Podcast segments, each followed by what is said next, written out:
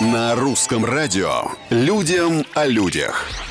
Всем привет, это Петр Кузнецов и необычные истории жизни обычных людей. В Калифорнии чиновница три года спала на рабочем месте. Это сотрудница департамента автотранспорта. Очевидцы рассказали следователям, что она каждый день приходила в офис, раскладывала на столе подушки и хлопс, лежала до обеда. В итоге с марта 2017 года, там еще перерыв на пандемию год был, женщина потратила на отдых около двух с половиной тысяч часов рабочего времени. Она объяснила офисный расслабон болезнью и даже показала справку. Недавно ей, кстати, дали другую должность, но она продолжила ходить на работу и спать. Людям о людях.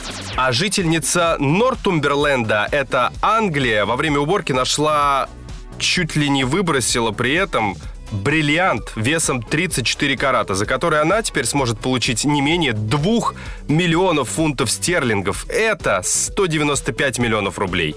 70-летняя британка наводила порядок у себя дома и собирала драгоценности и бижутерию в отдельную коробку. Она планировала выбросить ненужные безделушки, но соседка посоветовала ей показать сначала украшения оценщику и узнать их стоимость, на всякий случай. И женщина обратилась к организатору аукционов. По словам владелицы бриллианта, она не может вспомнить, где именно и когда она купила камень, но предполагает, что это произошло во время посещения какой-то барахолки. На сегодня все. Совсем скоро новые истории, новые герои, новые находки, новый бриллиант. Кто знает. Увидим. Пока.